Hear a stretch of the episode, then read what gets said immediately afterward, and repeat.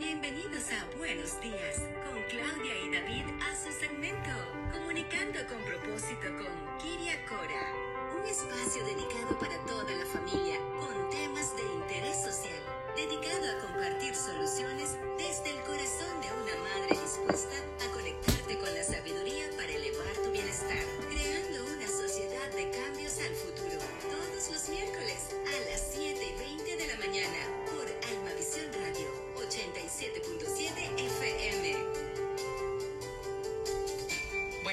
tema que ya nuestra querida Kiria Cora, nuestra coach, nos había advertido que íbamos a tratar, pero a mí lo que me preocupa es que aquí la adicción como que es para los adultos también, porque ayudar a la adicción a los, eh, a los hijos con los electrónicos y los papás estamos igual de adictos, así que vamos a ver cómo desenrollamos este tema, pero con los buenos días, mi Kiria, eh, hasta Pittsburgh, eh, cuéntanos cómo estás esta mañana y de una vez te hago la primera pregunta, ¿qué es una adicción a los electrónicos? Buenos días a toda mi audiencia, bendiciones. Bueno, primeramente debemos de definir que toda adicción es una repetición de un comportamiento dañino a pesar de las consecuencias negativas. Y por eso las adicciones a la tecnología se ha vuelto una problemática social entre las personas y las diferentes interacciones con las pantallas. No importa de qué tipo de pantalla estemos hablando. Por eso es que son tan adictos a los electrónicos hoy en día los jóvenes porque son los padres el ejemplo principal que ellos están mirando en la adicción y por eso es importante que entendamos que las adicciones son desequilibrios químicos cerebrales similares a las drogas y a las del alcohol y por eso las investigaciones muestran que hay un cambio en la parte frontal del lóbulo donde este es responsable de priorizar las tareas de la vida y por eso su hijo en la edad noble puede tener una alta relación y adicción a estos electrónicos y como padre debemos de comprender el gran riesgo tan peligroso de los electrónicos, Claudia, así mismo como tú lo dijiste. Somos los padres los primeros adictos a las tecnologías.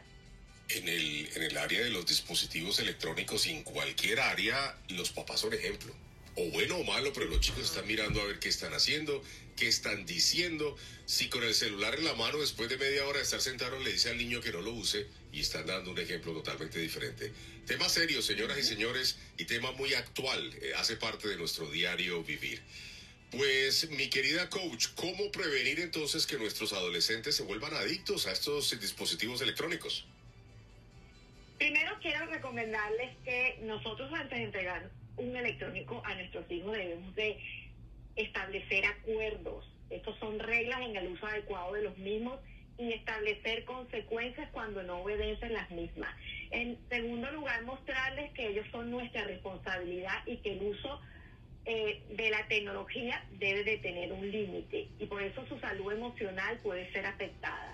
Número tres, motivar a nuestros hijos a tener actividades al aire libre como el arte, la música, y los deportes. Y tercero, educarlos y explicarles, mostrarles datos y casos a sus hijos de las consecuencias del mal uso de los electrónicos, respondiendo a todas sus inquietudes del por qué no deben de usar los electrónicos en exceso. Baby, hoy en día los jóvenes estamos lidiando con jóvenes en busca de respuestas y debemos de ser muy explícitos en explicarles el por qué no deben de usar estos electrónicos en exceso y los jóvenes de hoy en día están sobresaturados de información mal vendida. Y por eso hay que aconsejar a los padres que deben de colocar límites. Es la primer consejo. Hora y educarlos de que los electrónicos son un privilegio que deben de esforzarse a ganárselo con juicio. Si su hijo está presentando problemas con los electrónicos, es importante establecer acuerdos de horas del uso de los electrónicos y especialmente los celulares. Claro, porque se puede tener acuerdos con ellos, ¿no? Si a los chicos bajaron en las calificaciones y yo sé que muchos están escuchando en este momento y papis también. Eh, no les fue bien en clase, los suspendieron, los regañaron, la maestra nos llamó porque estuvieron disciplina, eh, indisciplinados pues no merecerían estar pegados al, al, Nintendo, ni al jueguito, ni al video, por lo menos un día o dos para que Claro, aprendan. Exactamente. Igual cuando tienen una buena nota, mami, mira que saqué A en es, ah, qué chévere, mi amor, entonces ten un ratico más el dispositivo. Creo que todo es negociable con ellos y es parte de esos consejos que podemos tener. Quería preguntarte, eh, bajo tu experiencia, ya que hay tantos papis eh, con niños pequeñitos, ¿a qué edad se le debe dar un celular a un, a un niño? Porque yo tengo aquí eh, varios padres que dicen, bueno, ¿cómo no le voy a dar un celular, por ejemplo, a Sofi que tiene siete años? Si tiene una emergencia, ¿cómo se comunica conmigo? Pero por otro lado, otros dicen, pero ¿qué va a hacer una niña de siete años con un iPhone, por favor? ¿Qué piensas tú? Bueno, realmente los estudios demuestran que un niño a una corta edad no tiene la, el lóbulo prefrontal realmente desarrollado y él no va a entender y a colocar límites. Por eso somos nosotros los padres los que debemos de investigar y estar educados en este tema. Y la edad realmente que debemos empezar a, a entregar un dispositivo como el celular es a la edad entre 12 y 13 años. Las escuelas muchas veces están dando un mal mensaje en donde están obligando a los padres a una corta edad a darle un celular a sus hijos. Y los celulares son un dispositivo de emergencia, pero dentro de la escuela debería de ya tener un plan B para que nuestros hijos no tengan un celular a corta edad. Y no somos no deberíamos de, estar obligados a entregarle un celular. Hay dispositivos para niños pequeños que no necesariamente son celulares. Hay, celu hay pequeños dispositivos que son eh, como un reloj El de teléfono juego, nada más. donde ellos puedan ver y entender y empezar a establecer sus limitaciones y puedan aprender poco a poco a empezar a usar e introducir la tecnología en la edad de nuestros hijos, porque hay que cuidar su cerebro y hay que cuidarlos de que no se les desarrolle una adicción a las conexiones a las redes sociales. Yo me imagino, David, también, eh, no sé si lo estás viviendo tú, pero los niños empiezan a ver a sus compañeros y como la nena amiguita de mi hija tiene teléfono y el otro, y el- así era, me, vol- me volvía loca a mí, la nena mía. Pero es que mi amiga tiene y es que la otra tiene, qué bueno que todas tienen, te felicito, pero tú todavía no, porque se vuelve un problema, ¿no? Claro, claro. ¿Qué Y una cosa, tú? y una cosa es darle un celular con todos los componentes que hoy tenemos, que acceso a internet, a redes sociales, a bueno, todo lo que hay. Y otra cosa es darle un celular de comunicación, que reciba y mande llamadas. Eso es todo lo que No tiene que hacer. Inclusive estos celulares de venida tan modernos, tú puedes bloquear todo lo que es redes, no, nada más sirve el celular, porque se necesita comunicarse con el niño, dónde estás, estoy aquí para recogerte, alguna emergencia, algo. Eh, hoy en día es necesario, y con toda la locura que está pasando en los colegios también, ¿no? Entonces, una cosa es darle un medio de comunicación necesario y urgente para que yo te llame y tú me llames y no tiene acceso a nada más. Y otra cosa es soltarle un aparato con todos los juguetes a un niño de 7, 8 años. Le vamos a hacer un daño muy grande. Señores, es un tema mucho más serio de lo que pensamos. Eh, de- repente por dejarlos quietos le damos una, un iPad para que se quede ahí dos, tres horas quieto mientras hago la visita o mientras estoy en el médico, pero los chicos van desarrollando eso y después quitárselo es un problema y a la larga la responsabilidad es nuestra como padres. Así que vamos a ser sabios, pidámosle sabiduría al Señor, escuchemos consejos de personas tan sabias como nuestra coach Kiria Cora. ¿Con qué cerramos, doctora? Bueno, eh, proteger a nuestros hijos y a nuestros niños en bloqueo de información como el programa de Covenant Eyes que se los recomiendo para que no puedan tener acceso a la información impura, los videos y la pornografía que hoy en día está siendo muy accesible en estos electrónicos. Y un documental que les quiero recomendar hoy y ayer lo puse en mi página de website, en mi Facebook, El Dilema de las Redes, un documental que gira en torno al impacto social de las redes sociales en la sociedad y los efectos que este puede causar a largo plazo en la vida del ser humano.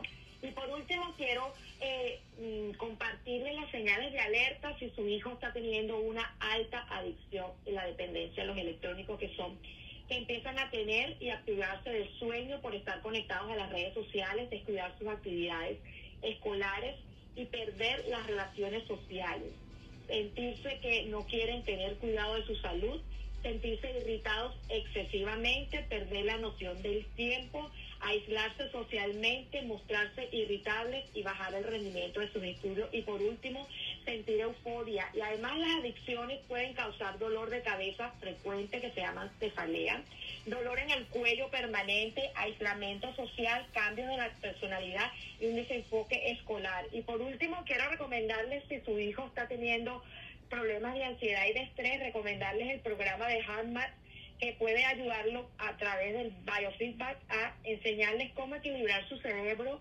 mente, cuerpo y emociones hoy en día, donde los electrónicos son el detonante número uno de este tipo de problemática en nuestros hijos y en nuestras vidas como padres. Somos responsables de las acciones de nosotros porque somos el ejemplo de nuestros hijos para el futuro.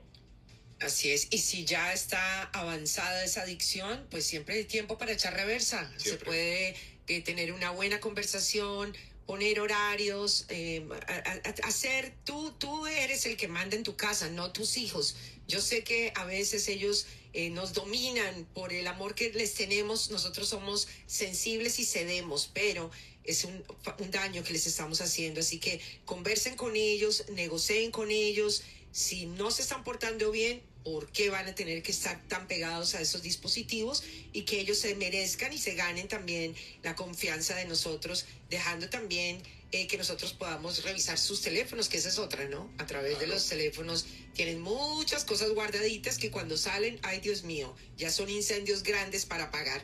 Así que bueno, hablan voces de experiencia aquí en esta mesa y como dice Kiria desde el corazón de una madre, ella nos informa cada miércoles. Kiria, gracias por estar con nosotros. ¿Qué vamos a hablar el próximo miércoles? El próximo miércoles vamos a retomar el tema del bullying hablando de las patologías peligrosas dentro del acoso escolar y quiero compartirles mi versículo favorito del día donde dice, ustedes dicen, se me permite hacer cualquier cosa, pero no todo les conviene.